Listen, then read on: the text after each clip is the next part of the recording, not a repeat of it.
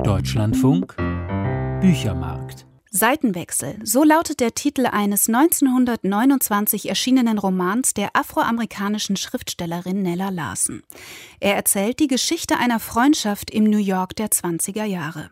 Das Besondere dabei, Nella Larsens Protagonistinnen entsprechen nicht dem in den 1930ern gängigen Stereotyp afroamerikanischer Frauenfiguren. Claire und Irene sind weder fürsorgliche Mütter noch tragische Figuren aus einfachen Verhältnissen, sondern Gewächse der großstädtischen Moderne. Und sie haben eine Gemeinsamkeit. Obwohl sie aus afroamerikanischen Familien in Harlem stammen, ist ihre Haut weiß. Katharina Teutsch stellt Seitenwechsel von Nella Larsen vor. Claire Kendry heißt die Heldin in Nella Larsens zweitem Roman aus dem Jahr 1929. Man saugt sich gleich an ihrem Namen fest. Klar bzw. hell ist zu hören und Candy natürlich.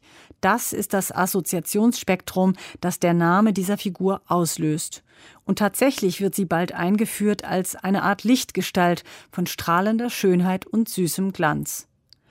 Nella Larson, eine der im Moment wiederentdeckten Frauen aus dem Umfeld der Harlem Renaissance, einer afroamerikanischen Künstlerbewegung seit den 20ern, hat mit ihrer weiblichen Hauptfigur einen Magnet geschaffen.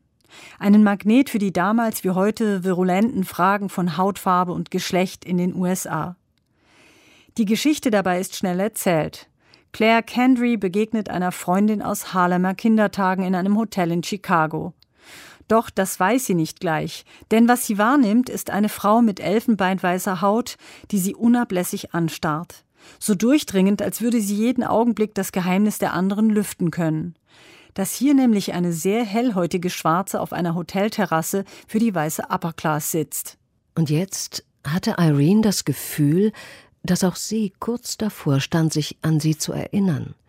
Denn diese Frau hatte ein gewisses Fluidum, ein nicht greifbares Etwas, zu vage, um es zu bestimmen, zu unnahbar, um es zu fassen, aber für Irene Redfield war es sehr vertraut. Und nun wird klar, was das magische Band zwischen den beiden Frauen gewesen ist.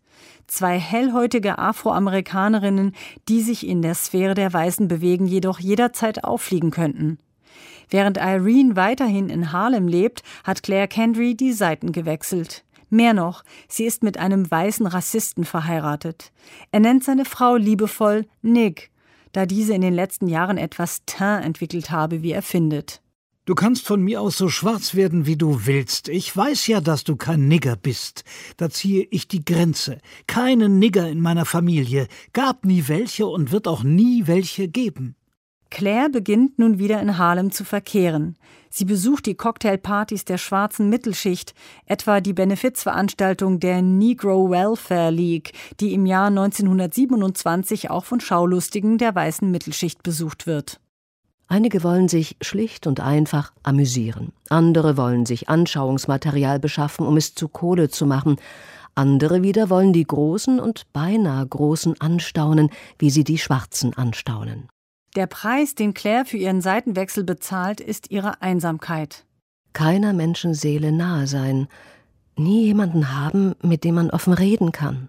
Der Preis der Ehrlichkeit wiederum würde sehr wahrscheinlich dazu führen, dass sie ihr Kind verliert, vielleicht sogar gelüncht wird. Denn ein Seitenwechsel, so wird in den Gesprächen des Romans deutlich, ist Betrug an der weißen Rasse. Und er ist ein One-Way-Ticket. Interessant an diesem Roman ist aus heutiger Sicht aber nicht nur der Konflikt von damals, sondern die Perspektive auf Rasse und Geschlecht im progressiven schwarzen Milieu der 20er Jahre. Rassismus ist das entscheidende Thema des Romans, aber Rasse ist eben auch unter Progressiven nicht als Fluidum denkbar. Ein bisschen schwarz zu sein heißt im Harlem der 20er automatisch ganz schwarz zu sein und das für immer. So lautet allerorten die Devise auf Seiten der Rassisten und auf Seiten der Schwarzen. Auf einer Party sagt eine hellhäutige schwarze Freundin, ich hätte um nichts in der Welt Fred geheiratet, ohne ihn aufzuklären. Man kann nie sagen, was auf einen zukommt. Das ist also auch die Perspektive hellhäutiger Schwarzer, die im Roman zu den gesellschaftlichen Aufsteigern innerhalb der schwarzen Community gehören. Und doch gibt es überall die Sehnsucht nach Vermischung. Ob es die Weißen sind, die aus Neugier oder Ressentiment nach Harlem reisen, oder die Schwarzen, die nach einem Leben in den bürgerlichen weißen Wohnorten der Stadt streben. Zwischen den beiden Freundinnen Irene und Claire wird es noch aufschlussreiche Spannungen im Roman geben, auf die Fritjof Küchemann in seinem Nachwort aufmerksam macht. Die homosexuellen Unterströmungen im Roman weiten das heute wieder so virulente Thema eines Lebens jenseits binärer ethnischer Zuschreibungen von Schwarz und Weiß auch auf das Thema Geschlecht aus. Im Harlem der Zwanziger aber, so lehrt dieses Buch, gereicht einem das Streben nach Grenzgängen nicht zum Vorteil. Aber Claire, Claire war beinahe ganz so geblieben wie immer. Ein anziehendes, etwas einsames Kind. Egoistisch, eigensinnig und beunruhigend. Katharina Teutsch besprach Nella Larsen Seitenwechsel. Übersetzt aus dem Englischen von Adelheid Dormagen und erschienen im Dörlemann Verlag. 219 Seiten kosten 20 Euro.